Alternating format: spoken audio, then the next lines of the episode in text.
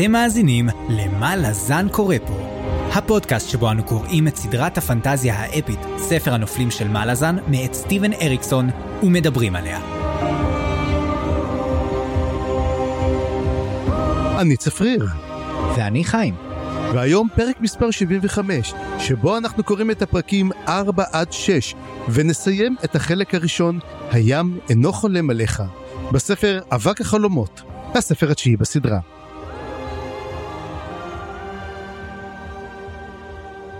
צפריר, פרק 75, כמו שאמרתי כבר, זה מספר טיפולוגי. 75! וואו, וואו. זה איך, יש איזה איזשהו, אתה יודע, יש אה, ח, אה, יובל, אז יש חתונת הזהב, אז יש מה, חתונת ה... משהו ב-75? אני לא חושב שמישהו מגיע לזה, אני חושב שזה חתונת עצם, אני לא יודע. נכון? חתונת השיש. חתונת השש, בוא נראה. אמ, האם יש כזה דבר? הנה, כן, יש לזה שמות, אתה יודע את זה? אז החתונה של 75, קוראים לזה כתר.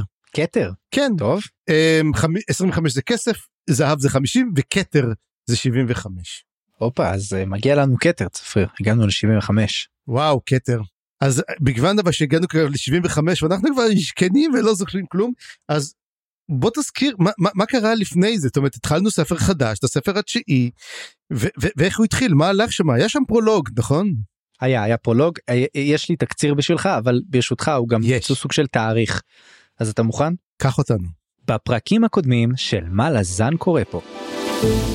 אולי למי שמאזינים לנו בעתיד זה מידע לא מאוד נחוץ, אך חזרנו מפגרה ארוכה של חגים ושאר מרין בישין, והתחלנו את מה שבוודאי יירשם בדפי ההיסטוריה המציבים של היזיון כמרתון המלזני הגדול.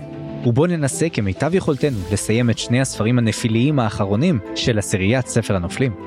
אז המרתון התחיל, איך לא, עם פרולוג עצום ומבלבל.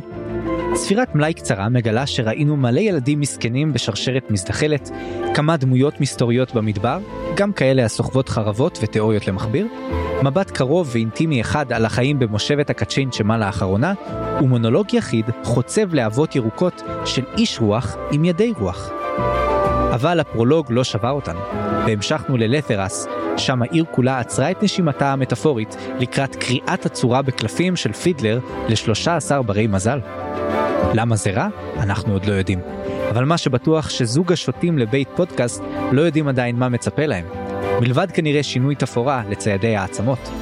שממה, הנה אנחנו באים. ובינתיים, באותה שממה כנראה, יש קסדות אפורות שמאבדות את אחת מראשיהן. יום עצוב לקסדות. במפגן מטריד של נוזל לא ברור וחרטה. ואם כבר מדברים על נוזלים לא ברורים וחרטה עליהם, בולקנדואים ואלי אלכוהול עתיקים מישהו?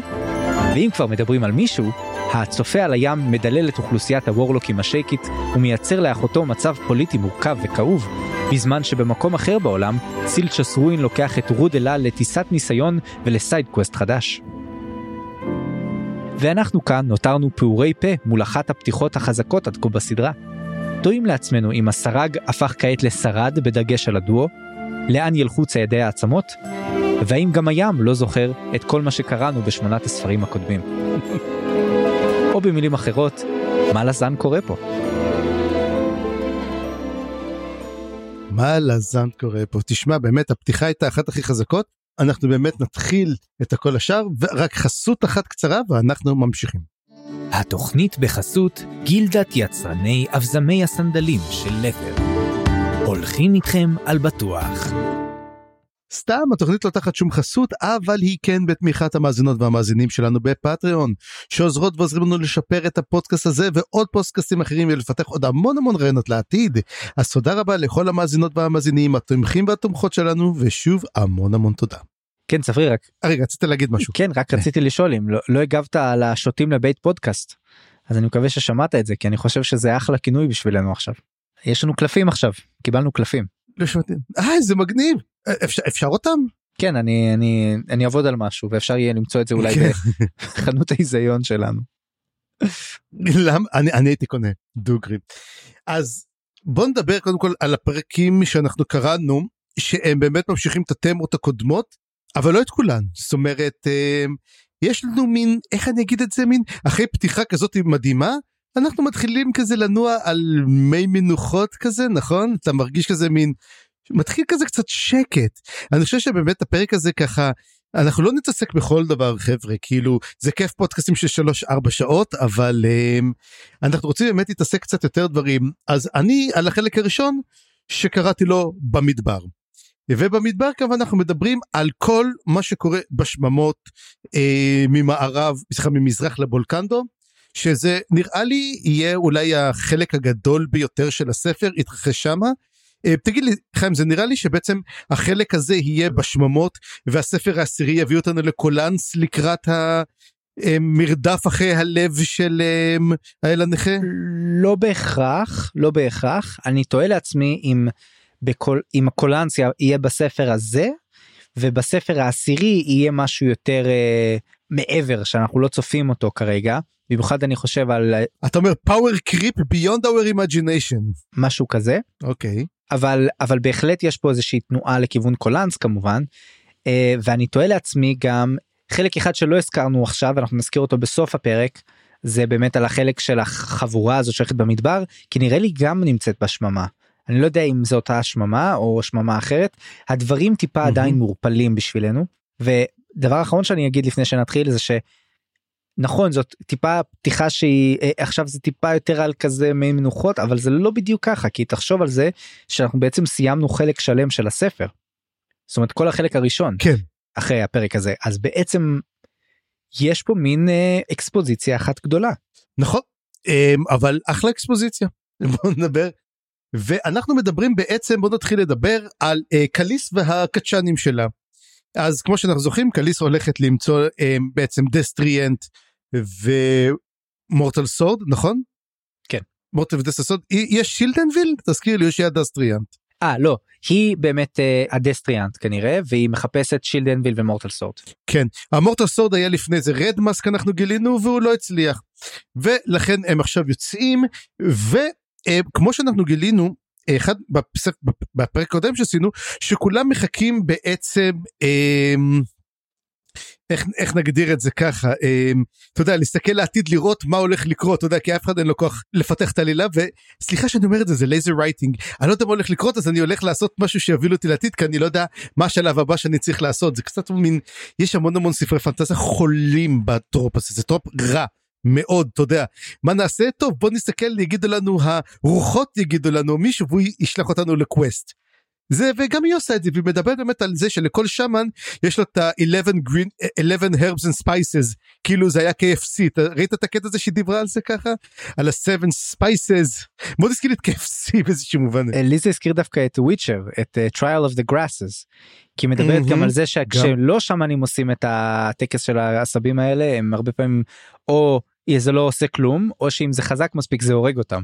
אה, כאילו יפה לא לא, לא עלית זה יפה זה, זה מאוד מאוד יפה מאוד והם קוראים לזה לרכוב על הסוס המנוקד. ראית פעם סוס מנוקד? לא יש שם כמה שמות לזה. The spotted horse כאילו.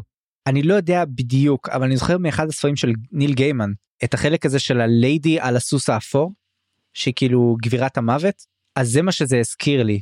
אני לא כזה מבין בניל גיימן אז. כאילו אה, לא לדעתי מה שהוא מתייחס אליו זה משהו יותר אה, כללי לדעתי זה שמיתולוגיה של איזשהו עם תוך אה, על הליידי כן. הליידי שרוכבת על הסוס האפור הסוס אפור זה הרבה פעמים dappled mare כאילו זה הרבה פעמים dapple אני חושב mm-hmm. אני תוהה לעצמי אם זה קשור לזה מין מיתולוגיה כזאת לא יודע.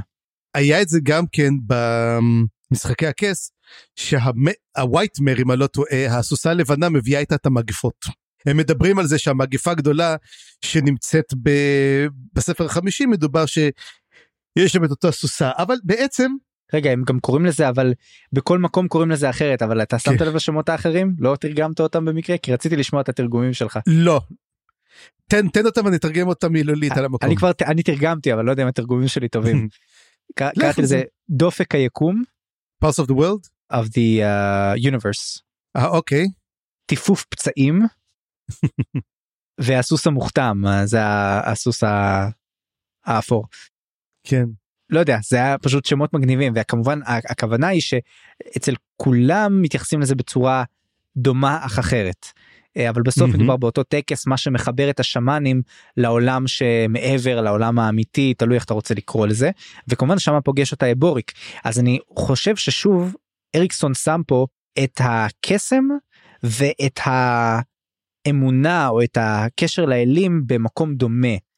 ויש לך עדיין חיבור של נגיד אה, דסטריאנטים ושמאנים פוגשים את העול שניהם פוגשים את העולם הזה אבל יש להם mm-hmm. דרכים אחרות להגיע לשם הם בזכות הקשר כן. שלהם לאלים והם בזכות הש... השמניזם שלהם. בדיוק זה מצב תודעתי וזה מאוד הזכיר לי גם כן את המצב התודעתי שקראפ מגיע אליו בחלומות שלו נפגש עם קרול רוקד זה מין מצב על תודעתי מאוד מאוד תודע שמניזם כזה. אוקיי חיים האם קראפ רגע אתה ראית לחיים יצאו העיניים האם קראפ הוא destriant של קרול וואו יש סיכוי וואו תחשוב על זה. יכול להיות שיש לו קשר לקרול כאילו רשמי לא רשמי. אבל קרול לא היה כל כך חי עד אז אנחנו צריכים אז להבין אבל יכול להיות שהוא צירף אותו. אגב אנחנו הבנו גם כן מהתקופה עם ה... איך קוראים לו עם אמ, עם הארנט שהארנט לא בוחר לעצמו את ה destriant הרי פדרוויץ' בחרה לו את ה destriant שלו והחליטה על זה וקבעה את זה ולא היה לו שום דבר מה להגיד. אז כן. זה בעצם מעניין מאוד. אז באמת קליס פוגשת את אה, בוריק בחלום וזה באמת זה חיבור ועכשיו היה משהו מעניין מה שהוא עושה הוא חופר בבור הוא מכניס את הידיים שלו לתוך חול ומין מין כמו מחשל שם איזה חרב ואז שהוא מוציא את הידיים שלו אתה מצפה לראות את הידיים ברקת את הירקן אבל לא הם חלודה. זה ידי אוטוטרל נכון? נכון. זה מה שאני גם חשבתי. והרי תזכור שהידיים הגיעו מאי האוטוטרל ואז אני אשאל אותך האם הברקת הזה זה המקור של האוטוטרל? זה כבר דיברנו עליו פעם שכנראה שיש כן. קשר בין הברקת לאוטטרל לענקי הברקת אז עכשיו השאלה עכשיו שהברקת הזאת החניתות הולכות ליפול האם הן הולכות למעשה להשמיד את הקסם באיזשהו מקום להפוך כמו מין dead zone magic כזה לקסם. יש רמיזות שעולם הקסם הולך לעבור Mhm. טלטלה או שהוא כבר עובר טלטלה הוא כבר עובר טלטלה כן. יש לזה רמיזות רבות פה. אני חושב שאם יבוא סוף לקסם זה יהיה קשור לזה ולא לחניתות של הברקת. מה שכן יכול להיות שהשינוי שיעבור עליו הקסם הוא כהכנה למה שיקרה עם החניתות בר- ברקת. אני חושב דרך אגב שהחניתות האלו הגיעו מהרגע שעיקרו הפעיל את המכונה שלו זאת אומרת. אני חושב שהוא הביא אותם. לא סגור על זה חושב שזה אוקיי. בהחלט אה, מתקשר אבל לא חושב שמבחינה כרונולוגית זה מסתדר אה, אה, שמשות הברקת כבר או הירקן נופלות כבר מלא זמן מהמם. אני לא זוכר מאיזה ספר כבר אבל לפני הרבה ספרים. והסיפור של איקריום זה רק בסוף הספר הקודם. אז אוקיי תשמע אני, אני מוכן לקבל את זה כי אני לא זוכר את הכל עכשיו מה שכן בורק אומר שהוא רוצה לשחרר אותה. שאלה את מי זה ברן הוא רוצה לשחרר את מי הוא בא לשחרר. מה אתה חשבת? זאת גם תיאוריה שלי זה לא חזק זה לא זו לא תיאוריה חזקה אני עדיין לא יודע זה מעניין כן וגם כן הוא מראה לה כן והוא מראה לה גם מלחמה ואז היא אומרת היא רואה ממש את כולם שחוטים והיא לא יודעת אם זה מלחמה בעבר או מלחמה בעתיד. אמ, ואנחנו וזה בעצם זה כל החיזיון אבל כן אני רוצה באמת לשים אתה יודע כמו שמראים תמיד אני רוצה רגע להעלות את השתיים למעלה. בוא נשאיר רגע את הנושא של מלחמה האנושות ולמעשה אתה יודע מי, מי מביא את מה ולמה בעצם האנושות יש לה את האויב הכי גדול מכולם שאנחנו נדבר עליו הרבה יותר במהלך הפרק הזה. כן ונקודה אחרונה אני חושב שפה במיוחד הקטע הזה בהתחלה עם השמאנים וכל הדברים האלה ואיך שקליף מדברת איתו אני רואה התחלה של תמה מאוד חזקה גם שהיא בעצ- בעצם מדברת על שבטיות ושבטים ובמיוחד שבטים שהם מושמדים.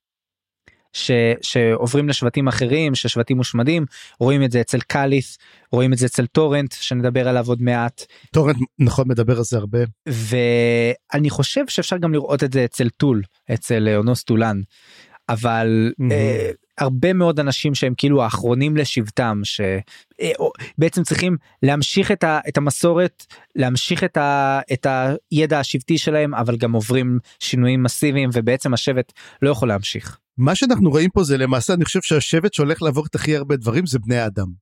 כי למעשה בני האדם הם גם כן משבט העמים. האנושות ואנחנו רואים את האנושות בעצם אומרת שלום זה מין כמו שיר פרידה כזה למין האנושי כל החלק הזה שאנחנו רואים בעצם הם מתחילים אומרים מה אנחנו עושים אנחנו פשוט נהיה עם, עם, עם אתה יודע עם שבט אחר ונאמץ את המנהגים שלו והאנושות תתחיל תצטרך לאמץ מנהגים אחרים. אנחנו רואים איך את זה קורה ונראה לי שזה מה שהולך לקרות פה בסוף. אמ, שזה מאוד מאוד יהיה מעניין. ועכשיו בעצם הנקודה הבאה שאנחנו רואים זה מה שנקרא קצ'נים נגד ברגהסטים.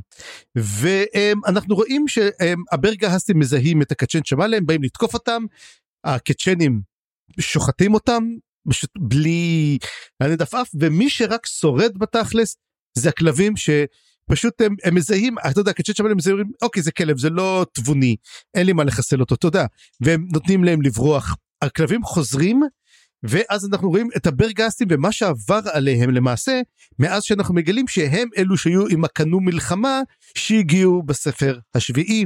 ואנחנו בעצם באמת רואים את הדברים האלו שכמו הפרישים כל הזמן אומרים אנחנו לא עשינו משהו נכון פה.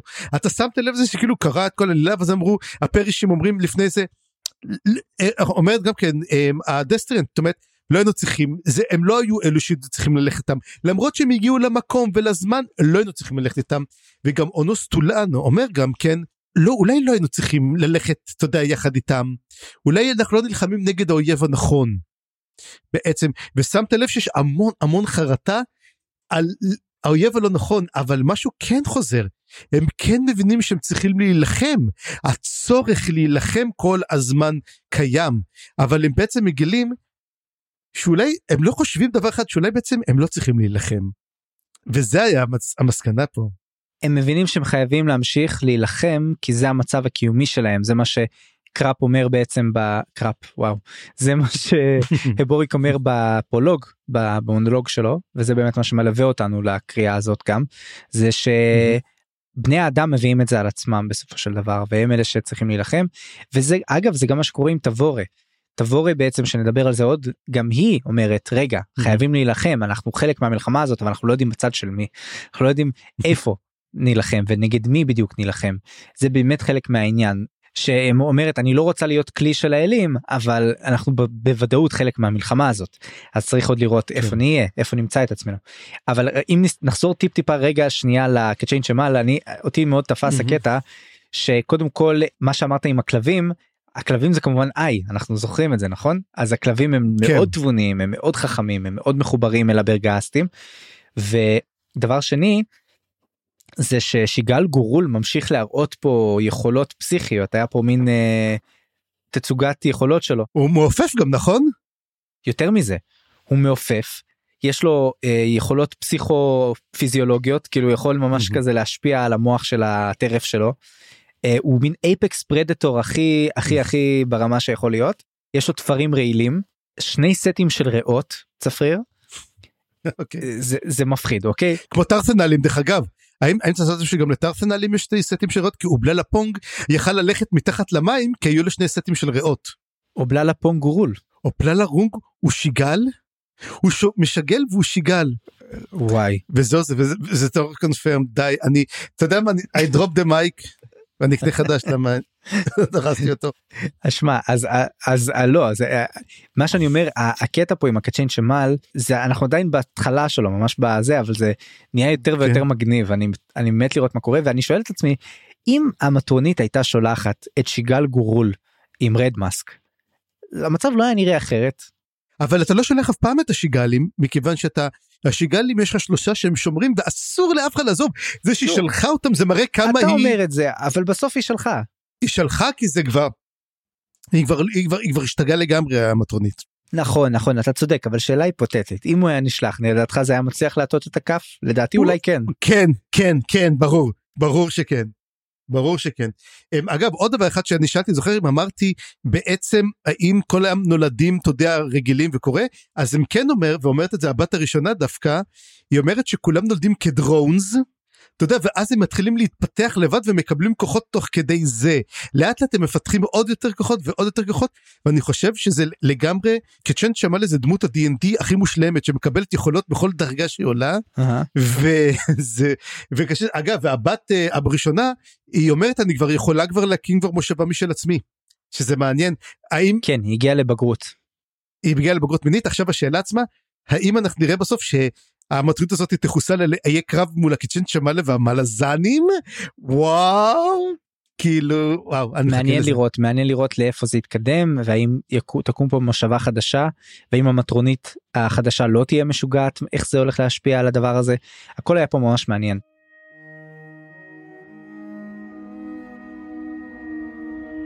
כן אז בוא נחזור לברגהסטים ואתה דיברת באמת על דברים מתפרקים ובאמת הם, אני חייב להגיד שאני כל כך לא זכרתי את הברגהסטים אני פתחתי פשוט לקרוא רגע מה הברגהסטים עשו בספר השני שלישי אתה יודע הם הופיעו בספר השלישי הרי שהם ביקשו את העצמות של האבות שלהם שם שהיו חפורות מתחת וכל הדברים האלו. אז אני קצת קראתי רגע לזכור מי הם היו רגע זה כי שכחתי את השמות אתה יודע כל כך הרבה זמן עבר. וכמובן יש לנו את היתן ואת כפל והיתן מסתכלת ואומר רואה בעצם שהברגסטים מתפרקים. הם כבר לא שבט שלם. אתה יודע יש, הם, הם הפנים הלבנות אבל יש כאלו שכבר עוזבים יש כאלו שהולכים לעשות דברים אחרים יש כאלו שמאמצים דברים אחרים. וגם אתה אומר שגם טורנט רואה את הדברים האלה הוא אומר כבר זהו זה כבר אין, אין, אין, אין את, השבט, את האול אין אותם יותר. אנחנו רואים כמו שאמרנו הם, דברים מתפרקים. יש פה את האנתרופיה שזולגת לכל מקום ובמיוחד כשאנחנו מתקרבים מזרחה לכל הכיוון הזה אנחנו רואים את זה.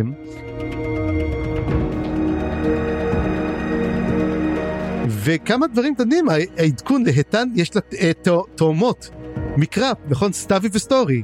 אז כן, הנה, אנחנו בסוף ראינו שקראפ אה, קראפ פורה. כן ראי, לא ידענו את זה השאלה אני תהיתי לעצמי איך אה, בן זוגה החדש של איתן אה, מתמודד עם זה. גילינו הוא שזה מקבל את זה טול, יפה מאוד. גילינו שזה שהוא מאוד. גם ה chief החדש וכן הוא מתמודד עם Mhm. זה יפה מאוד הוא כזה טיפוס מאוד מכובד ועם המון כזה dignity אה, וזה דווקא סבבה לו אז נראה לי שרק שהן כל הזמן מתעללות בו. אה, כן. מבריחות לו את העצמות, הוא לא מוצא אותם סתם, הוא לא. אבל אחד הדברים שאנחנו מגיעים, קודם כל, אגב, טורנט מרגיש שהרוח של טוק רודפת אחריו. ואז אמרתי, זה לא נכון, כי טוק בכלל לא נמצא שם, טוק בכלל מתעסק בדברים אחרים, אבל, אתה יודע, הוא נלחם מול הכאוס וכל הדברים האלו, אז זה מראה בעצם כמה אנשים חושבים שרוחות רודפות לכם, הם לא עושות את זה, זה, זה מה שעובר לך בראש שלך. עכשיו, דמו, שתי דמויות שאנחנו, אני רוצה באמת אה, לדבר עליהן, זה סטוק, כפל ותלמנדס. אלו שלוש הדמויות הם, האחרונות שאני רוצה לדבר עליהן. זה לא סטוק? סטוק, סליחה, סטוק. אמ, סטוק, אתה זוכר מי זאת סטוק הייתה? זהו אני אני רציתי אז היה אפיגרף כלשהו או איזשהו קטע שהיא ברחה מכפר שהרסו לא, לה? זה לא אפיגרף. יש, יש איזה סיפור אחד עם רד מאסק, ורד מאסק אה, מגיע ויש את, הש, את הפרק בספר השביעי שיש איזשהו משפחה שבאה לגור ואז יש איזה בחור צעיר שאומר איזה כיף קיבלנו אדמות, מדרין עזבנו את הבית והכל טוב אז נכון, רד מאסק נכון. מגיע ושוחט את כולם. היא השורדת מהבית הזה. אה אוקיי. היא הייתה אחותו של אותו אחד. והיא סוג של מוגלי כזאת שגדלה עם כלבים ועכשיו יודעת לדבר איתם. כן, היא בעצם זוכרת את הדברים, היא רואה את הזאבים, היא ממש מדברת איתם. אני חושב מאוד מאוד מאוד שהיא תהיה דמות מאוד חשובה דרך אגב. אני רואה אותה כבר כדסטריאן, שילד אנביל מוטוסורד, היא הולכת להיות משהו, אני רק אומר, לשים לב אליה ואנחנו נראה אותה מעבר לזה. היא גם יודעת שהם הולכים להיות במרכז של מה שקוראים לו קונפלגריישן, המילה הכי אהובה על אריקסון, שזה יהיה מה שנקרא תבערה שמימית, באמת שהרבה ברגהסטים ימותו, מה שמראה שההתרסקות של הירקן הולך להיות באזור של השממה. מעניין. וכן חוץ מזה גם כפל וכל הסיפור פה שהוא מדבר איתה הוא מזכיר הרבה את פארן. וזה מעניין כי נוצר הרי קשר בינו לבין פארן בספר השלישי אי שם בקפוסטן כן. אז uh, מעניין הקישור הזה והאם פארן יגיע מוקדם יותר משציפינו. אנחנו נראה את פארן כי אנחנו ראינו את פארן איכשהו אתה יודע כמו שהיה את הקטע של הספרים האחרים שאנחנו רואים כל פעם את המלחמה ואני עשו כמו שקרה עם קוויק בן ועם אה, כן איך קוראים כלם אנחנו עכשיו נראה את זה גם כן פה גם עם פארן ש... לא ויותר מזה אני אומר גם ש... שאריקסון מאוד אוהב להזכיר דמות חזק ואז לא- ואז היא מופיעה ב point of view בהמשך. יש סיכוי שכבר בחלק השני יש סיכוי בחלק השני לפגוש את פארן. אני אומר אני- כן זאת התיאוריה שנפגוש אותו בחלק השני שזה מוקדם יותר משציפיתי. כן ואז בעצם כפל נותן לנו בעצם השלמות של מה שלא קיבלנו בספר השביעי קיבלנו בתשיעי מה קרה בכפל עם אבא שלו מתברר שאבא שלו מת אנחנו לא יודעים איך הבנו בצורה טרגית הוא לא מספר כפל הפך להיות הראש של הפנים הלבנות אה, כמובן אה, לא ש... לא הראש של הפנים הלבנות זה טולון אה, זה טול. טלן, אה, אונוס טולן וכמובן הם נזכרים בזה שטוק מת וכמה אונוס אה, טול עצמו אה, קיבל את זה מאוד מאוד קשה ואז מגיע טלמנדס ואני לא זכרתי טלמנדס בספרים הקודמים. וטלמנדס זה כמו הבובה עם העצים הזאתי אני כמעט לא זכרתי אותו. כן זה זה שעם אה, הוא היה עם אה, קוויקבן. כן. זוכר קטע עם קוויקבן ושקוויקבן השתמש בו והטלמנדס הזה הוא בעצם ה mage לבית מוות. אה הוא ה mage לבית מוות? אני חושב שהוא ה mage או המשהו לבית מוות שהוא עשה דיל עם הוד ואז קוויקבן השתמש בו. Uh, השאלה היא האם מאז מה שקרה עם הוד בסוף הספר הקודם קרה משהו לטלמנדס וסלאש קרה משהו לקוויקבן. לא חושב שעלינו חשבנו על זה מקודם בקריאה אבל קוויקבן אמור להיות עכשיו לפי הקריאה של הקלפים מאג לבית מוות. אפלה. אה, מבית אפלה. אז מעניין אבל לראות אם לא קרה משהו עם בית מוות שהשפיע על טלמנדס וקוויקבן. אז אני חושב שהאמת קוויקבן הוא פשוט אה, איבד את הבכורה אני חושב לבית צללים ועבר לבית אפלה כי בית אפלה עומד להיפתח אנחנו גם נדבר על זה. אבל היה לו קשר אנחנו יודעים שהיה לו קשר לבית אה, מוות אז טעיתי לעצמי. עם מוות כן. אגב הרבה מדברים בעצם קוויגן אמרו לו אתה אוהב לעשות את זה כמו שאתה אוהב לשחק עם מילים אחד נגד השני. זה זה הכיף שלך זה זה מה שאתה עושה בשעות הפנאי שלך. אז אז אני לא- והוא לא והוא לא אומר שלא. כן הוא לא הוא לא מכחיש כן, כן. זה, זה רק מראה. ובעצם אה, טלמנדס אומר שהוא רוצה שצטוק לגרש אותה. הוא אומר היא לא טובה לנו. תעיף אותה מפה אבל אה, כפל לא עושה את זה. וסטוק בעצם אז מדברת על החניתות היא מדברת בעצם מדברים איך אתה צד חיה איך אתה צד חיה אתה זורק אומרים אתה זורק חנית אבל אתה לא זורק חנית אל החיה אתה זורק אל המקום שבו בעצם אתה רוצה לפגוע בה. אתה יודע היא רצה ואז היא נכנסת לחנית וזה בעצם הכישרון וזה באמת אם תחשוב על זה הרי אתה זורק בעצם את הקומץ ואתה לא זורק לאיפה שנמצא אלא לאיפה שבעצם העולם המלזני הולך להיות. ואז היא אומרת אומרת כן אבל מי האויב שזורק עלינו בעצם אתה יודע את ה...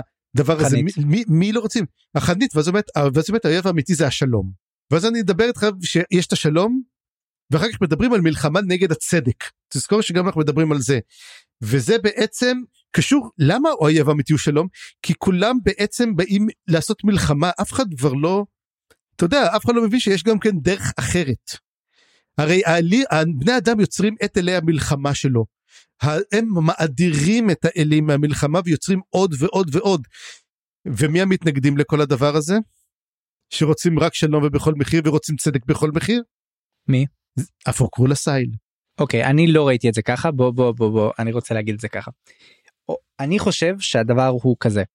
השלום זה מה שמסמל האל הנכה וזה מה שבעצם בוריק אומר בפרולוג. הוא אומר מי מביא את המלחמה? בני האדם. האנושות המניע האנושי המצב הקיומי האנושי הוא מלחמה הוא קרב. החידלון האל הנכה אני יכול להבין אותו אומר בוריק הוא בעצם בא להפסיק את כל הדבר הזה. אז אני חושב שזה האויב האויב הוא השלום זה זה אירוני כי השלום זה אומר הפסקה של הקיום. כן אבל תחשוב זה בעצם למעשה אותו ויכוח שיש לך בין הטלנימאס לבין הג'גותים. הטלנימאס נלחמים הם כל כך התאהבו במלחמה שלהם שהם הפכו אותם לחיי נצח של מלחמה. הג'גותים לא רצו מלחמה הם חיו בשלום. הם, הם, הם היו פציפיסטים חוץ מאותו באמת פסיכי טיירנט שהיה קם מדי פעם ועושה את זה אבל הג'גותים כן רצו שלום הם כן אהבו את הדבר הזה והם כן נלחמו נגד העריצים זאת אומרת הם האמינו שמלחמה זה לצורך משהו בני אדם לא ממליכים במלחמה לצורך משהו הם היורשים של הטלנימאס זאת הטרגדיה הגדולה של האנושות. כן ואני אני, אני בכל זאת חושב שאולי כשהאויב הוא השלום זה לא באמת הכוונה לאל הנכה אבל אני חושב שזה מה, מה שזה מסמל שהמצב הקיומי הוא תמיד מלחמה. אז האויב היחיד הוא כמובן השלום מי שלא רוצה להשתתף במלחמה הזאת.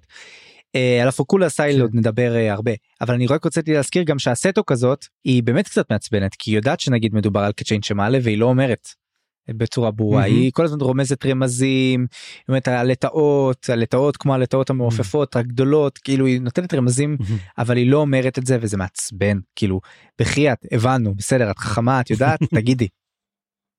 היא מאוד מזכירה את גראב כזה נכון? כן רק שגראב אפילו לא לא עושה רמזים כאלה מעצבנים. מין creepy child כזה creepy child. הוא אומר כאילו מה שהוא חושב הוא אולי לא מסביר את עצמו לגמרי כי הוא כנראה גם לא יודע למה הוא יודע את הדברים האלה אבל הוא לא taunting הוא לא מעצבן. אני לא יודע אני לא הרגשתי כזה דבר ממנה.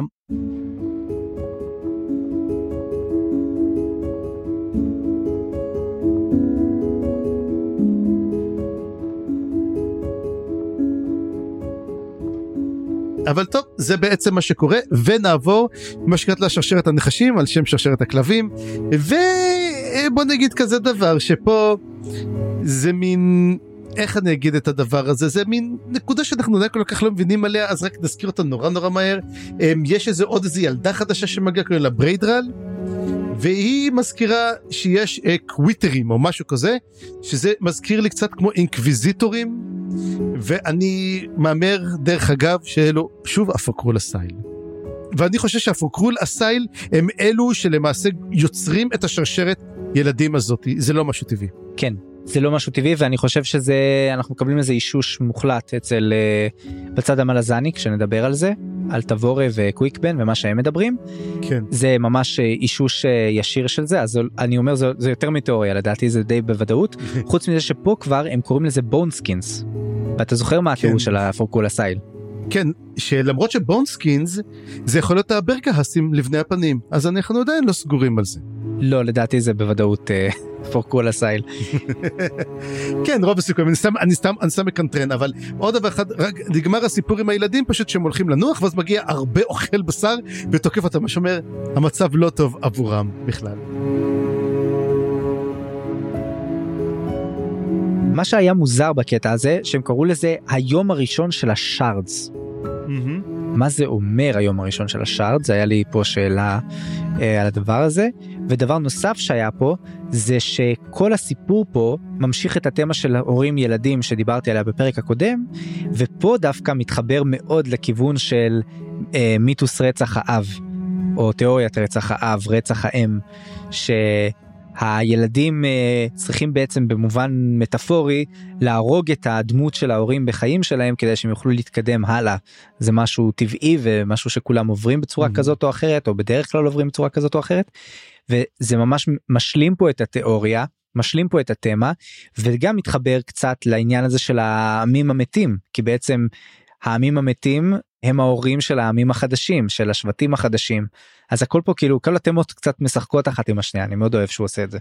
אג- אגב אני אשאל אותך באמת שאלה אחרת האם ידוע לנו שאותם ילדים בשרשרת הנחש הזה הם בני אדם או לא? לדעתי כן אבל זה כל הזמן מזכיר לי את ה vibe שיש ל... כמו שדיברנו בפרולוגים. ה vibe הזה של אה, כמו שיש בספר הקודם עם הארץ של הוד. זה מרגיש כמו מהמם. משהו כזה שהוא כמו לא לא העולם האמיתי כמו כזה אינסטנציאציה כאילו כמו במשחקי אה, RPG אתה מכיר? MMORPG שיש לך את העולם ואז כשאתה נכנס ל quest אז אתה כאילו ב instance של העולם אתה לא בעולם עצמו. אז ככה זה מרגיש פה אתה כאילו אתה ב instance פרטי בתוך עולם גדול. זה מרגיש כאילו הם נמצאים עכשיו בסוג של אה, קיום לא קצת סוריאליסטי כזה שהם מסתובבים בו ויש עוד כזה דבר ואנחנו ניתקל בעוד אחד כזה. נכון וזה מתחבר אנחנו נדבר על זה כשנדבר על המלזנים ומה הם חושבים שקורה בקולאנס אבל לדעתי זה בהחלט קשור לפורקרולה מהמם. סייל וכל מה שהם עושים שם. ובכל מקרה אני גם אזכיר שבאפיגרף 4 יש שיר של בדל שפעם ראשונה שהוא מובא בתור אפיגרף אולי נקבל עוד בהמשך ושמה היא מדברת על אוכלי יהלומים ואבני חן שזה השם של החלק שזה השני. החלק השני שלנו. נכון. אני חושב שאוכלי אלומים ואבני חן זה הפוקולה סייל ככל הנראה נכון? ייתכן ייתכן כן ומתחבר כמובן ל- ל- לתמה של אבק וכוכבים שדיברנו עליו כבר שזה גם The Dust of Mhm. Dreams כמובן.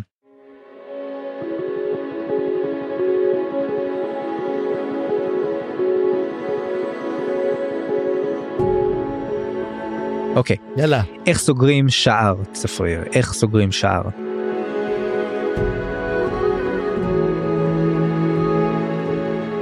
המלזנים נמצאים בלת'ר ויש פה כמה סצנות מוזרות של אה, קטל ו- וטר שהם הופכים להיות לסמלים של יחידה חדשה. אני בהתחלה לקח לי זמן אגב להבין שזה מאמנים יחידות של אתרים אבל שמע הם, הם, אה, הם די מפחידים בתור סמלים כמו שאנחנו רואים ויש שם קטע גם עם פידלר שהיה קטע מצחיק שהם קודם כל פידלר כל הזמן מתחמק מהדג' לא רוצה לדבר איתו שזה קטע מוזר ונראה שפידלר כזה מגיע לרגע כזה אומר להם כמה טיפים והם שניהם מת- מתעצבנים שהם לא יהיו אף פעם אה, סמלים טובים כמו פידלר כן. אה, זה היה פשוט קטע טוב כי לא זה פשוט הקטע מזכיר לי את הטירונות שאתה אומר הסמלים שלנו יודעים מה הם עושים וזה התשובה היא לא. כן, הם כזה טוב, אני לא יודע מה לעשות, טוב, תריץ אותם עוד פעם, נראה, נחשוב אולי. תריץ אותם עוד, תן. להם ללכת, תן להם ללכת, כן. והקטע המצחיק גם שהם קוראים לעצמו ברייבן sergeant על שם ברייבן טות', שזה מצחיק.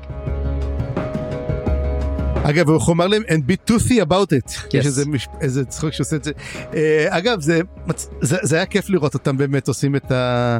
הפכו להיות גם טר וגם אה, קאטל. כיף לראות איך קאטל התקדם בחיים. לגמרי. מה שכן מעניין בקטע הזה, זה שבכל החלק הזה של המלזנים יש לנו בעצם פגישות לקראת פגישות, ואז את הפגישה הגדולה עצמה. אז אה, בוא נדבר על הפגישות האלה. בהתחלה יש לנו כל מיני גם פגישות של אה, הצד הלת'רי שהם- שמנסים לראות מה הם יעשו, אבל הפגישה הגדולה שהולכת לקרות זה פגישה של צמרת הפיקוד המלזנית עם אה, מלך לת'ר ו- והקורט שלו כמובן, ומצד שני יש לנו את הפגישות שמתכוננות לזה. אז בפגישת הצמרת המלזנית יש לנו בעצם חשיפה של התוכניות המלזניות. אנחנו מגלים שתבורה רוצה בעצם לקחת את הצבא ולהתקדם לכיוון קולנס דרך השממה. אה, ופה א' יש לנו תשובה ל... לקטסטרופה בעצם שדיברנו על מה קורה עם הילדים ושרשרת הנחש הזאת. מסתבר שבקולנס יש כבר הרבה זמן בצורת וזה מתחבר לכל העניינים האלה של הרעב שראינו שקורית בשרשרת הילדים. וזה מתחבר אולי גם לעניין הזה של הפורקולסייל שהם הופכים להיות המטרה הבאה של המלזנים כנראה שהם הולכים להילחם בהם. והיא מדברת על זה שהיא לא רוצה להיות יותר כלי של האלים במלחמה ומצד שני היא רוצה להילחם בצדק והצדק זה כמובן הפורקולסייל אני חושב שכבר דיברנו על האלמנט הזה של הפורקולסייל גם כשדיברנו על אה, השמות שלהם נכון הם כולם כזה שלווה ורעות צדק. ואחווה וצדק וכאלה כן. אז אתה רואה שבעצם יש להם איזושהי מטרה של לשמור על, ה, על, ה, על הקיום רק זה מזכיר לי מאוד את ה... לא יודע אם לקרוא לזה trope אבל את העניין הזה של המדע בדיוני שמביא לחוקים של אזימוב למשל של הבינה הבינה המלאכותית שהופכת להיות כל כך חכמה שהיא שומרת על האנושות מעצמה מהמם. לפעמים בדרכים רצחניות חוק האפס. אז זה מה שאני מרגיש מהפורקולסייל מהפורקולסייל שהם סוג של ההתגלמות המושלמת של, של צדק שמביאה בעצם למעשים נורא נורא זוועתיים של חוסר צדק בעצם. למעשה תמיד אנחנו רואים שהפורקולסל המטרה שלהם הייתה להפסיק מלחמות. הם תמיד רצו בעד השלום. אם אתה זוכר גם כן הם, כשהיה את המלחמה של הג'גות נגד הטלנימאס תמיד הגיעו הפורקולס האלה שם כאילו להשבית את המלחמה ואז אנחנו ראינו גם כשהם סגרו אותם תחת אבנים ואז פתחו את האבן והשתחררה אחת. פורקולס על שלווה אם לא השתחררה ככה. אז בגלל זה אומרים גם כן אני חושב שמה שקורה הם צריכים להבין שבשביל להילחם נגד אלה נכה הם צריכים להשמיד קודם כל את הפורקולס. כן. כי אחרת הם יעצרו אותם.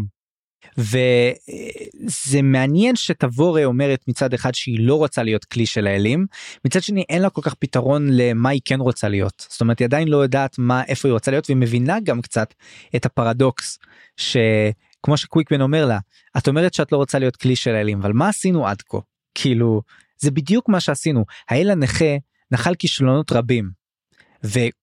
והם כולם בגלל המלזנים בגלל התערבות של המלזנים בגנבקיס וכל הדברים האלה. אז זאת הסיבה אגב שמבחינת קוויקבן האל הנכה נמצא עכשיו בסוג של מצב מגננה. והוא גם חושף שהאלים מתכננים עכשיו משהו חדש הם מתכננים לאזוק שוב את האל הנכה והפעם אה, לתמיד. והם גם הולכים לשאוב את הכוחות שלו ולהשתמש בהם משהו מוזר. אז לאכול אותו בוא נדבר ככה. אז אני לא יודע מה מה קורה פה בדיוק מה שכן הגניב אותי בעס- ב- בעניין הזה זה שקוויקבן וטבורה נראה שעברו איזשהו משהו ביחסים ביניהם. טבורה מצד אחד מאוד מאוד גלויה ופתוחה עם הצוות עכשיו עם הסגל הפיקודי שלה מה שלא היה עד כה כל כך. וקוויקבן הופך להיות הרבה יותר אה, מכבד כלפיה והרבה יותר כאילו כלי שלה. שים לב שהייתה פה הערה שהוא מתחיל לדבר איתה כמו שהוא דיבר פעם עם דוז'ק. אה, ואני חושב שזה לא סתם היא מקבלת אצלו המון נקודות עכשיו והוא מעריך אותה וקוויקבן כמה שהוא תמיד היה הכי חכם בחדר הכי אה, מסתורי הכי שומר את הדברים בסופו של דבר הוא תמיד חיפש מישהו להיות הכלי שלו. כן. אני חושב שזה מעניין מאוד ב, ב, באינטראקציה שלו עם דו-ג'ק ועם וויסקי ג'ק. אגב, גם קוויקבן עכשיו הוא ההיי מייג', צריך לזכור, הוא קיבל את התפקיד הזה. הוא גם כן. מבין שהתפקיד הזה אומר משהו. אגב, מי עוד קיבלה high mage? אה, סין, לא? סין. כן.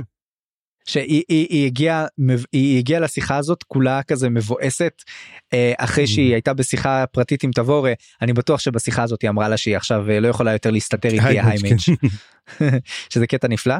זהו אז אז מה עוד נחשף פה בשיחות האלה ואגב אני מדלג פה יש פה קורות שיחות לפני שיחות ושיחות תוך כדי ואני אני מדלג על אני פשוט מערבב את כל המידע הזה ביחד כי יש פה באמת לור חשוב מאוד. אמ, יש לנו בעצם אישוש של התיאוריה שהמשעול הקיסרי הוא אכן ג'קורוקו הארוסה. כשמדברים על קלנבד וכל התוכניות שלו ומה הוא עשה. וכשמדברים על זה הוא בעצם חושפים את, ה, את העניין הזה של מה שחששנו כבר על, על קלנבד ו, ומה בעצם משעול הת- בית, בית הצללים רוצה לעשות בית הצללים נורא מוביל בעצם את החנית פה נגד האל הנכה.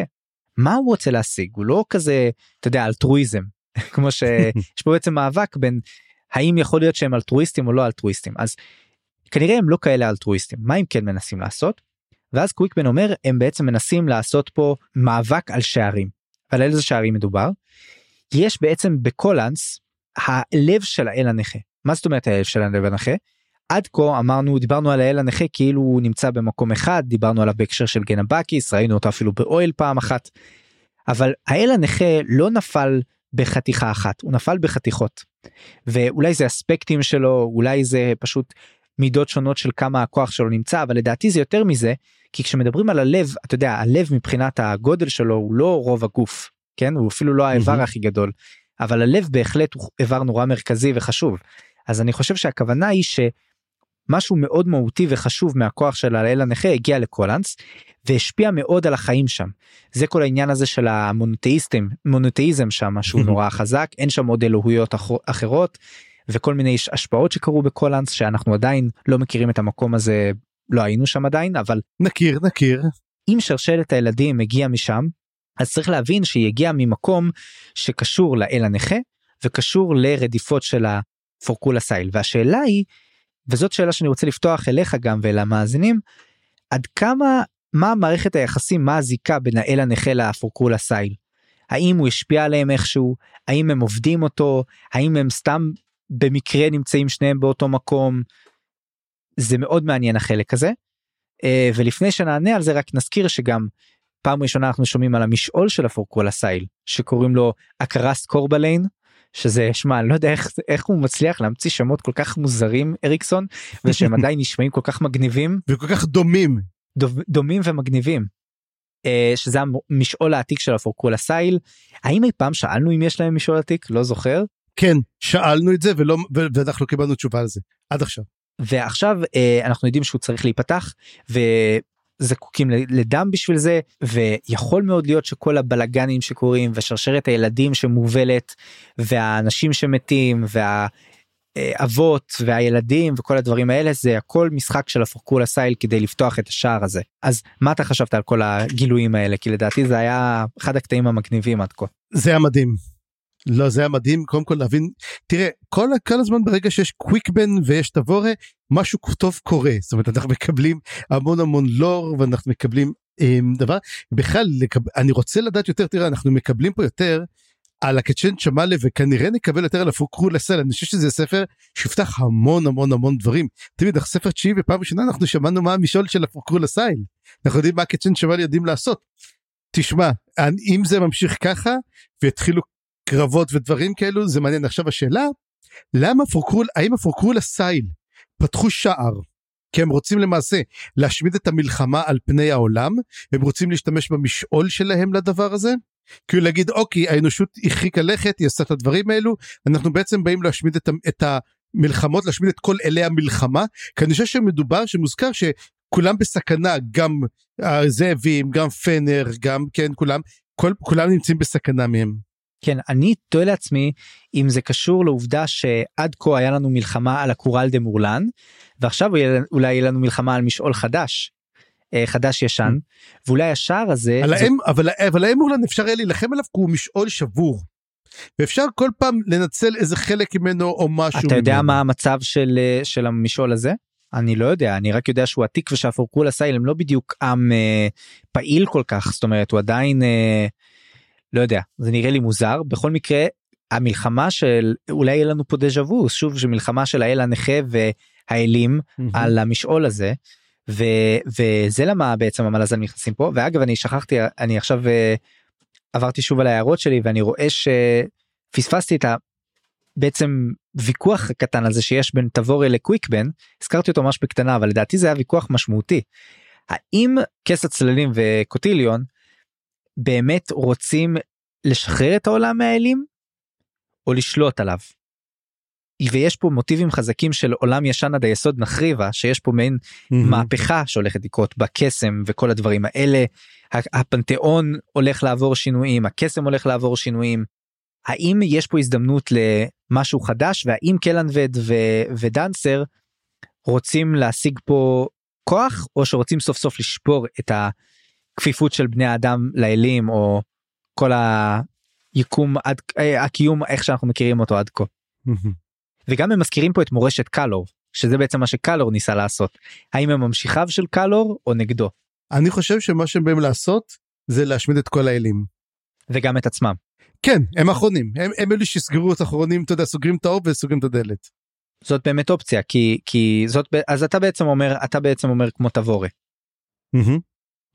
שמע זה מרתק וזה מתחבר לכל הדבר הזה שדיברנו עליו בהקשר של או עוד לא דיברנו עליו נדבר עליו בהקשר של איקריום מה שאיקריום עשה שקשור לפנתיאון החדש ולקסם החדש כל הדברים האלה.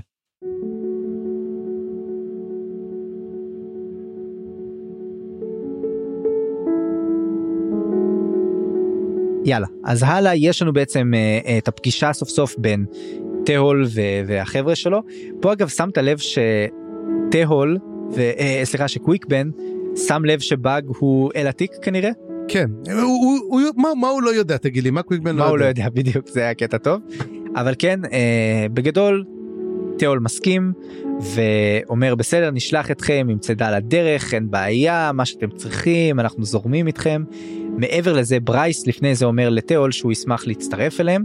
זה הקטע קצת לא ברור. אך העניין פה עם ברייס הוא לא נשלח הוא די כופה שתהול יגיד להם אוקיי הוא מצטרף אליכם כי ברייס אה, לא לא מוכן לצאת. לא ברייס רוצה לצאת כן ברייס רוצה לצאת הוא אומר את זה ל... לתבורי כן כן כן תבורי בהתחלה לא רוצה לא רוצה ואז תהול אומר לא לא לא הוא, הוא מצטרף אליכם אני לא לא מקבל שום דבר אחר. כן נכון וברייס אבל למה מה המניע שלו לעשות את זה שם נכנס אלמנט קצת אה, לא צפוי מבחינתי זה שהוא מזכיר מאוד את הל בדיקט וכמה שהל היה משמעותי מבחינתו ואני חושב שברייס עובר פה סוג של אה, ניתוח להשתלת אישיות קצת. לא יודע אני אני מרגיש שכאילו מוסיפים לו פה קצת נפח מעבר למה שהיה עליו עד עכשיו. וגם היה פה ניסיון מוזר של shipping שתהול ניסה לעשות לו ship עם תבורי. אה, שזה היה ממש מוזר. לא יודע לא יש איזה משהו כי אנחנו רואים כל פעם שהוא הוא שם עליה עין בוא נדבר ראינו את זה כבר בפרקים הקודמים. אה, כן אבל אבל זה שתהול דווקא דוחף לכיוון הזה זה זה היה מעניין.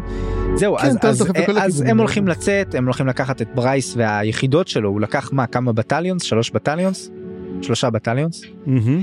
והם מזכירים גם את הקטע הזה של הדפוס החדש שיצר איקריום שבעצם כשאיקריום הפעיל את המכונה שלו הוא בעצם עשה כמעשה קרול. והוא פתח עם הדם שלו משעולים חדשים וקסם הקסם יכול עכשיו לפעול ביבשת לת'ר כמו שהוא פועל במקומות אחרים לא בצורה פראית וחסרת אה, אה, סדר כמו שהייתה עד עכשיו אלא בצורה מסודרת לפי משעולים. וזה היה קטע מטורף צפריר כי כמה שהעלינו תיאוריות על מה ש... מה שאיקריום עשה אני לא חושב שהעלינו את התיאוריה הזאת וזה ממש מגניב. לא. טוב, מי יכול לחשוב מכונה יוצרת תשמע זה זה קצת מין ארספול כזה אבל אני איך זה על אלאוט. זה מטורף לא יודע זה ממש מגניב. שעכשיו השאלה האם המ- המשעולים החדשים שהוא יוצר יחיו במקביל למשעולים של קירול או שהם מחליפים אותם או שהם הם, רק ביבשת לת'ר כמו שהיה את חפיסת הדרקון לא חפיסת הדרקון? למרות שאנחנו רואים שחפיסת הדרקון עובדת פה או לא עובדת? לא יודע זה מוזר כן, צריך לזכור גם כן שכמו למשל בשבע ערים, שהחפיסה עובדת בצורה קצת שונה. היא עובדת, אבל היא עובדת קצת שונה, שחלק מהקלפים לא קיימים, חלק קלפים פלפילים, אז אנחנו צריכים לראות, יכול להיות שהקריאה הזאת הייתה משובשת. ואנחנו עדיין לא יודעים מה זה אומר. וגם כדרך אגב, סין וגרב, הם עוד פעם נפגשים והולכים לבית האזף, ומחפשים, אוקיי, מה אפשר לגלות על התבנית החדשה הזאת, ומה הולך שם. כן, לגמרי. זהו והיה פה גם קטע קצר אה, לא כזה קריטי של פורס שמראה שהוא לא כזה פראייר הוא, הוא מתחזה לקיינדלי כן. מול הדלהוניות ואז הן הולכות לשמן שלהם ושמע הדבר האהוב עליי ביותר בחיים שלי בינתיים לדעתי זה לשמוע את הקריין פה עושה את נפ פארו השמאן זה פשוט הדבר הכי מצחיק בעולם. תשמע זה גאוני. זה פשוט גאוני האנגלית שהיא לא אנגלית שלו. כי מה קיינדלי אה, פורז עושה לקיינדלי תשמע מראים כמה פורז לא סובל את קיינדלי אומר לו בטח הוא ילך עכשיו מסדר את המסרקים שלו זה מה שהוא עושה בחדר. זה כל מה שעושה והוא תשמע הוא אומר להם תביאו לי ותביאו לי את השיער שלכם ותביאו לי את הזה ואז הם הולכות להתנדן ונף תעשה לו תעשה לו עוד פעם תעשה לו עוד פעם אה, יבונות בביצים לא עוד פעם כבר עשו לו. אתה יודע ואז עכשיו שיפול אתה יודע ש... תשמע אה, אני לא יודע אם קיינדלי ישרוד את הספר אני אומר לך. כמה קללות שהוא מוציא עליו. והיה עוד נקודה שהייתה מוזרה קצת הקטע עם מובללה שבעצם אה, נזכר הולך הולך להצטרף ל, לקרסה עכשיו הוא נזכר מה מה קרה לא הוא לא הולך להצטרף לקרסה הוא הולך לגייס את כל הטרפנלים שנמצאים באיים כן. שבאג אה, ייקח אותם אליהם מה שאומר שיפגוש את אה, כנראה יאן טוביס. כן כי הרי מדובר באותם איים שהוגלו אליהם האנשים כן אגב עוד אה, דבר אחד גם כן אה, אם שמת לב אה, פורס גם כן הולך להיות שם איתם. כי פורס אמר שהוא כותב את ההוראות ואז, ואז הוא אומר טוב ותגידו תמסרו גם הודעה לקפטן פורס שצריך להגיע לסקנד מיידן פורט כאילו הוא כאילו די שלח את עצמו משם וזה סקנד מיידן פורט זה גם כן איפה שנמצאת יאן טוביס. אז אני רואה כבר שיפינג בין בין פורס לבין יאן טוביס. לא לא לא הוא כזה לפלף אני לא יודע לא לא נראה לי מתאים. הוא לא לפלף אני אני אני תופס מפה חבל הזמן איך אני תופס ממנו. טוב בינתיים הוא היה באטמנקי אבל נראה אם יצא מזה משהו יותר. אז יאללה כן. צפיר נראה לי דיברנו הרבה היה התחלה מצוינת לפרק ובוא נעבור להפסקת פרסומות קצרה ומיד לאחריה. החלק השני. משעמם אה? בתוך האפרוריות של החיים יש רק אירוע אחד שיוציא לכם את הראש מהמים. פסטיבל ההטבעות החודשי של לפרס חוזר עם מתמודדים חדשים ומפתיעים שלא תרצו לפספס. פסטיבל לפרס, בחמישי הקרוב, תעלת קווילס שברוב ההטבעות. תודה שחזרתם אלינו אנחנו ממשיכים עם הפרק. וצפריר קח אותנו לקצת סגירת פינות. כן אז אנחנו נתחיל uh, בעצם אני חושב שזה חלק די קצר. um, אנחנו מדברים על בעצם על קנוניית בלקנדו um, ואנחנו עושים מה קורה עם הקונדרלים זוכר? את הקונדרלים העיניים הדמעות השרופות שאנחנו ראינו עוד מהספר השני המעריצים של קולטיין. אנחנו לא יודעים מה קורה איתם מתברר שהם עוברים התעללות כלשהי בבלקנדו שלמעשה הם אתה יודע הם מוכרים להם את הצרכים עיקריים כמו מים כמו לחם במחירים אתה יודע עושים להם לת'רים מנסים לתת להם להיכנס לחובות הם לא נותנים להם. בסופו של דבר זה כבר נמאס להם ובזה אחת הערים אה, מתרחש טבח ופשוט הם הורגים את כולם.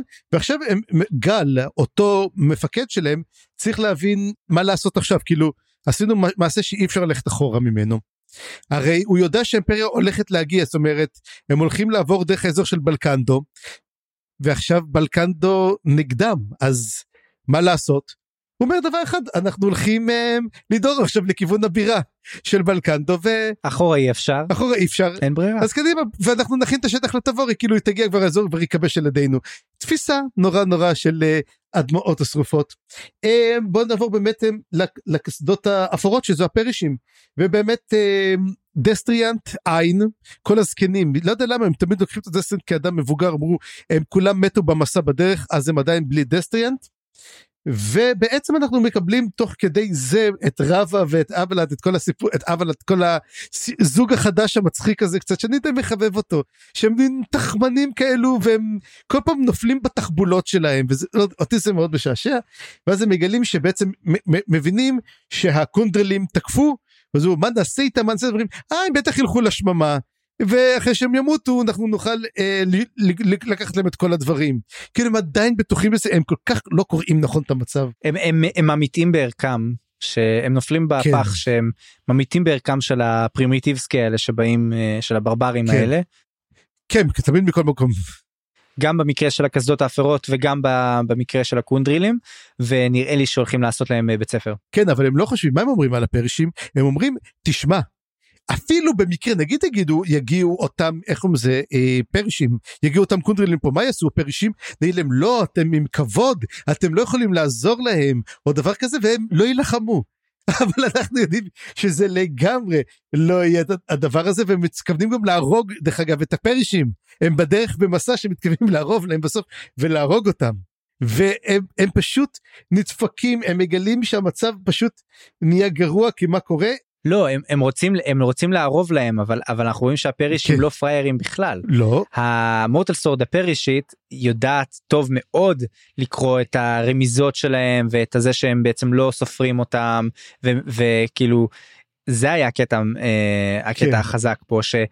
היא אומרת להם תקשיבו אתם אה, אתם תמשיכו לדבר ככה אתם מבינים שאתם אה, מכריזים בעצם על מלחמה אין לנו בעיה. כן, כי היא מבינה בדיוק שהקונדרלים, היא מבינה את הקונדרלים נכון, כי הם, הם, הם אמרו אנחנו ראינו אותם, אנחנו הכרנו אותם במהלך המסע, הרי הם שטו בספינות ביחד, הם אספו אותם, הפרישים אספו את ה... אותם, אומרים, אה, כן, הם בדרך לבירה, ואז הם אומרים, אנחנו מבינים באמת, טוב, זו הולכת להיות כנראה מלחמה, ואז הם מבינים, אוי ואבוי, מה נעשה? אז בוא נלך באמת לבת ה-14, ואז אומרים, הם נעלמו, ובעצם נדפקו, אז uh, אנחנו מתחילים לראות שהולכת להיות לנו בעצם איזו שהיא uh, מלחמה. אנחנו כנראה נבין שכנראה סוף החלק השני אני חושב. um, המלזנים יגיעו לפה ואני מאמין שהכוחות יתאחדו. נראה לי שאתה יודע חלק שני זה יהיה טוב נדבר על זה לקראת הסוף שנדבר על סוף החלק הראשון ומה אנחנו מצפים באמת מתחילת החלק השני אז באמת קח אותנו בעצם לחלק האחרון. רגע רגע אני, אני רק אסיים פה שהבולקנדואים האלה שהם חלאות לא קטנות הם מאוד mm-hmm. מראים שמצד אחד הקנוניה הבולקנדו, של הבולקנדו נמצאת אמיתית אבל הם, הם בעצם מחפשים גם בו זמנית איך הם מתעשרים מכל הסיפור איך הם בעצם משתלטים על כל העמים האחרים שהם עושים איתם את הברית בז, ב, בדרך. ובאמת חלאות לא קטנות הבולקנדו האלה אבל גם מגלים שהמלכה אה, סליחה הנסיכה ה-14 בדרך שהם נורא נלחצים מהדבר הזה. ודבר נוסף זה שהדרמה שבבסיס פה של הפגישה הזאת בכלל של הפרישים איתם זה שהדסטריאנט מת בפרקים הקודמים והוא לא מספר על זה שילדנביל הוא אה, טנקליאן הוא לא מספר על זה. ו... לא הוא מספר שהוא מת הוא לא מספר הוא לא מספר שהוא כן הוא לא מספר לא על, קיבל על... את החיבוק שלו הוא לא קיבל את החיבוק שלו הוא לא מספר על זה אז אני תוהה לעצמי איפה זה יחזור לרדוף אותם איפה זה ייכנס פה לסיפור. To buy them in the ass, כן, זה הגיע. זה הגיע. זה עדיין לא קרה וזה זה, זה יותר מדי האקדח הרובה של צ'כוב אה, אה, מחכה עדיין להכיר. אגב אני אומר רנתורביאן יודעת את זה. כן? היא יודעת מזה לגמרי היא הרבה יותר חכמה ממה שהיא מראה. היא הרבה יותר חכמה. כן היא באמת דמות מרשימה מאוד בינתיים. אה, אוקיי. אז הנה אם אין לנו מה להגיד אה, איך זה דה בום בום שק שק דה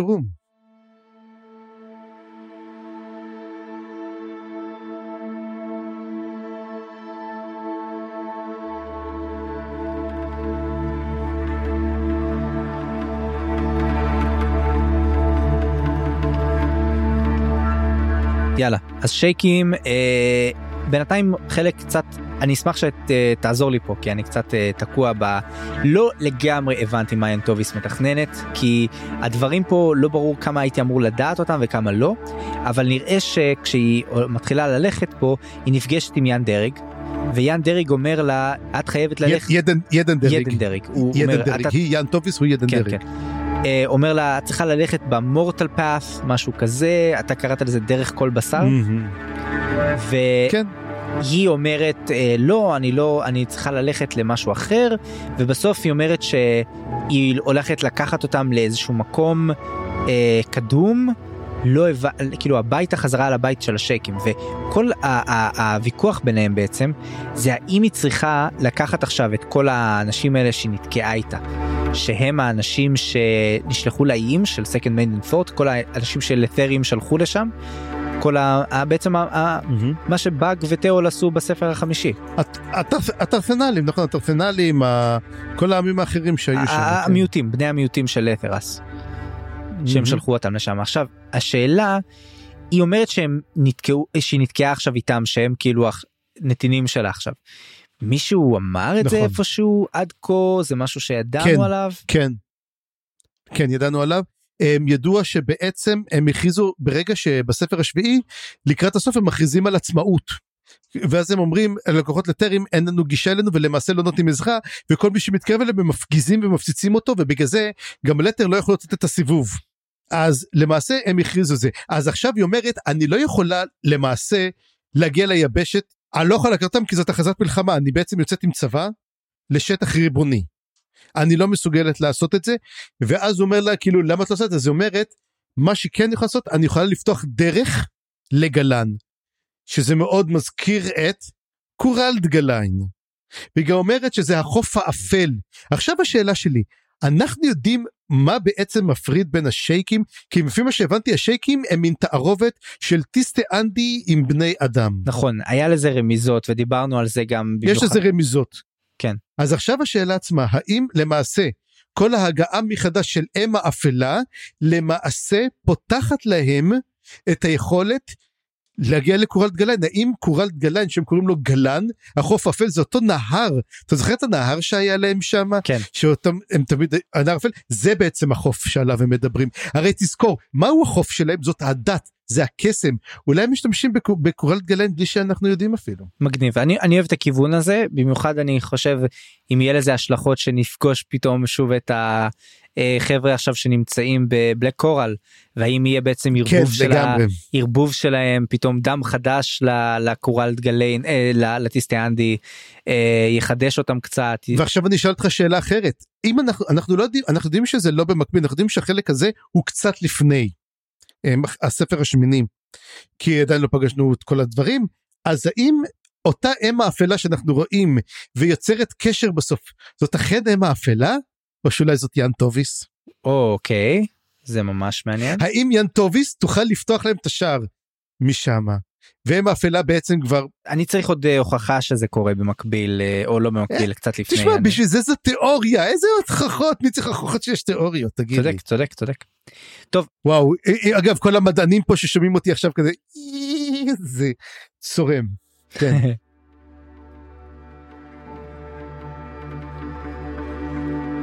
ונעבור לחלק האחרון וגם קצת המוזר ואני אגיד החלק הכי תמוה בינתיים וגם לזה יש ממש vibe של הפרולוג עדיין של instance כזה שזה לא ממש חלק מהמציאות נכון כל הסיפור של החבורה המוזרה שהולכת במדבר. וזה כן. אותו מדבר של השממה נכון אני לא טועה שזה גם באותו אזור של ה... כן אנחנו הרי ראינו כבר את אותם את אותה חבורה הזאתי. נכון אני מדבר על החבר'ה ראוטוס וטקסיליאן ופה אנחנו מגלים קצת יותר אה, אה, את הדמויות האחרות שמופיעות פה שיש בהם כאלה מין נוכלים כאלה ואחרים ויש פה הם מגיעים לאיזשהו מקום מוזר שזה מין אה, דרקון הם קוראים לזה דרקון ענק עכשיו אני תהיתי לעצמי אם באמת זה דרקון או שהם פשוט חושבים על, על, על דרקון כי הם לא מכירים אה, קצ'יין שמאלה אבל זה בעצם קצ'יין שמאלה ענק. וזה אני חושב שזה אה, בניין שנראה קצת כמו דרקון. נכון אבל אתה אומר נראה כמו דרקון אבל אולי זה פשוט לטאה גדולה וזה קצ'יין שמאל. יש סיכוי טוב מאוד כן.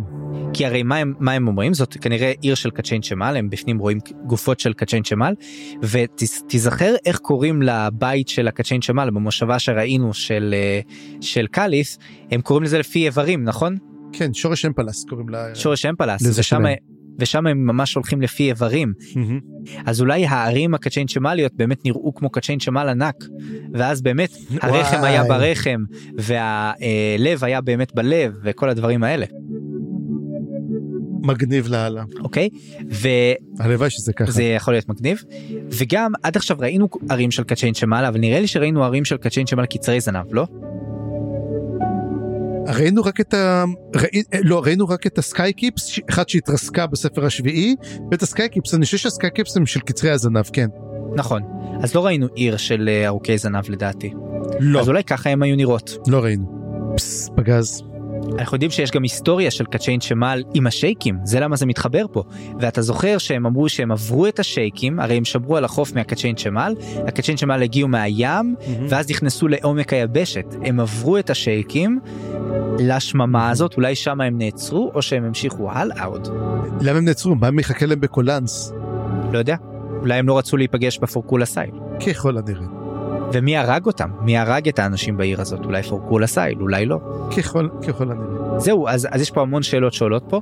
בין היתר, מי זאת הרוח הזאת שמסתובבת עם האנשי מדבר האלה, ו, ומצד אחד מרגישה שהיא כבולה אליהם, לא יכולה להחזיק, להחליט לעשות דברים, מצד שני, כאילו חייבת לי ללכת איתם, וכאילו מרגישה מחוברת, ובהתחלה אמרנו שהיא הולכת עם אולי חרב, זה יכול להיות שם, זה, זה עליה אמרנו על... לא, לא, לא, לא, היא מפחדת מחנית, היא מפחדת מחניתות, כי מישהו אומר אולי נביא חנית, היא אומרת לא, לא רק לא חנית, זה, זה, אנחנו לא יודעים עליה כלום כמעט על הרוח הזאת. אז, אז ספריר, מי, אתה, אתה חושב שיש לך תיאוריה מי זאת? יש לי תיאוריה, ואני חושב שהיא תיאוריה טובה. כן, זה בגלל שהוא מפחד מחנית? לא, אוקיי. וזה קשור אליך דווקא. אה, אוקיי. זה אני? לא, חש- רציתי להגיד זה, לא. התשובה היא שזה עיקר איום. וכל השבעה האלו זה פיצול אישיות של עיקר איום. עכשיו, למה זה? הם שבעה. ידוע שעיקר איום כתוב, אתה זוכר שאמרנו את הזר שהולך, ואמרנו שהוא הולך במדבר ומדבר בשבעה קולות שונים. אהה. הם שבעה, ואלו אנשים שהוא פגש אותם למעשה, הטקסיליאן עיקריום פגש אותו, את, את, את כל אלו, וזה למעשה, הרוח זה, זה הסייק של איקריום שמנסה להבין מי הוא בעצם. כל השבעה התפצלו למעשה והם המשעולים החדשים. שזה בעצם כמו מין משהו כזה בערך אבל אני אני כמעט בטוח אני שם על זה את הכסף שלי שזה איקריום. ממש ממש מגניב, אהבתי מאוד מאוד. מאוד. אתה רואה לפעמים לפעמים יש לפעמים יש יותר עדויות אז התיאוריות יותר טובות כן. אז למה הוא מפחד מחניתות? אה, כנראה משהו על תלנימאס אנחנו צריכים רק לזכור אה, לא תלנימאס הם, הם, או, אה, אה, עם טרלסנגר מה שעם טרלסנגר הוא היה מסובב עם הוא. נלחם איתו. הוא נלחם נגד טרל הרי, נכון. נכון? לרגע שם. הוא נלחם רגע הוא נלחם מי, מי נלחם איתו בספר השני שנלחם איתו לרגע ונעלם? קוויקבן וטרל. קוויקבן? כן, אה, לרגע. לא טרל לא טרל טרל, טרל, כן, כן, כשהם- כשהוא הגן על על- על כס ה... כן וזאת החנית. מהמם. אז אולי זאת החנית? לא יודע. הוא כנראה יש לו אה, עדיין הוא נזכר בכל מיני דברים שהוא עבר רגע חנית אז הוא מפחד מחנית כי זה בן אדם שאולי כמעט הרג אותו. מעניין.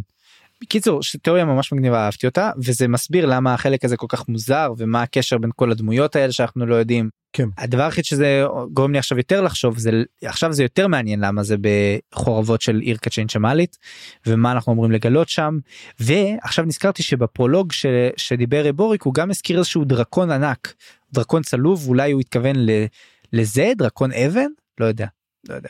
לא יש את הדרקון הצלוב הזה אבל uh, האמת היא הרעיון הזה שזה באמת אתה יודע העיר שלהם נראית כמו עיר של קצ'ן כמו שמעלה ענק זה פשוט גאוני. מגניב. הלוואי. אז אה, מגניב לאללה. אני חושב ששנינו העלינו תיאוריות מעניינות. ואם נסכם את החלק הזה בוא נגיד על זה בכל זאת שתי מילים. כן. אני חושב שזה זה היה חלק מצוין. ממש אה, השאיר המון אה, טעם לעוד. אני מת כבר להיכנס לחלק הבא. וזהו אני אני אני רוצה לדעת אה, מה קורה. מה איתך? תשמע אחת הפתיחות הטובות של מאזן אנחנו כבר אתה יש אתה מרגיש את ההתכנסות לפני הסוף נכון לגמרי. אתה מרגיש שכבר זו זה כבר מראים את הכל אנחנו עושים את הכל ויאללה כאילו ואני מרגיש כאילו חבר'ה תהנו זה כמו תשמע עברנו זה אם זה ליגת האלופות אנחנו עכשיו בחצי גמר. והוא שולח את הכלים שלו ואתה מרגיש שבאמת אחד הסוף נראה תשמע אם זה ממשיך ככה הסוף הולך להיות משהו פגז אה, תשמע יש את החלקים שאני יכול להגיד הם לא מובנים אני לא יכול להגיד שזה משעממים כמו נימנדר או srg דברים שהיו ממש שלא יכולתי לקרוא אותם הם היו משעממים. פה למעשה דגש על האימפריה מלזני דגש על הרבה דברים אחרים תשמע מהודק טוב עוזר אני אהבתי את זה מאוד. אני מאוד מקווה שימשיך ככה אני תשמע אני אני מסיים פה ואני הולך לקרוא את השאר זה ככה זה הולך. מדהים. יאללה אז uh, נעצור וזהו עתה. בפעם הבאה נקרא את פרקים 7 עד 9 ונתחיל את אוכלי היהלומים ואבני החן. החלק השני בספר אבק החלומות, הספר התשיעי בסדרה. אני חיים גורוב גלברט. אני צפריר גרוסמן. בואו לערוץ הדיסקורד שלנו, נחמד שם, ונשמח אם תדרגו אותנו באפליקציית הפודקאסטים שבה האזנתם לנו. ואם בא לכם לתמוך במה שאנחנו עושים, אפשר לעשות זאת דרך פטריון, יש מלא דרגות תמיכה ותשורות מגניבות, פרטים בתיאור הפרק. עריכה וסאונד חיים גורוב גלברט.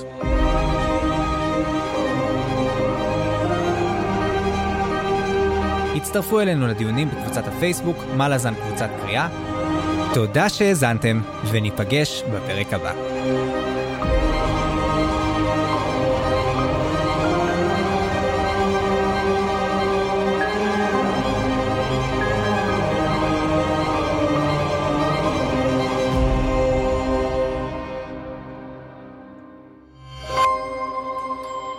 היזיון, הסכתים פנטסטיים.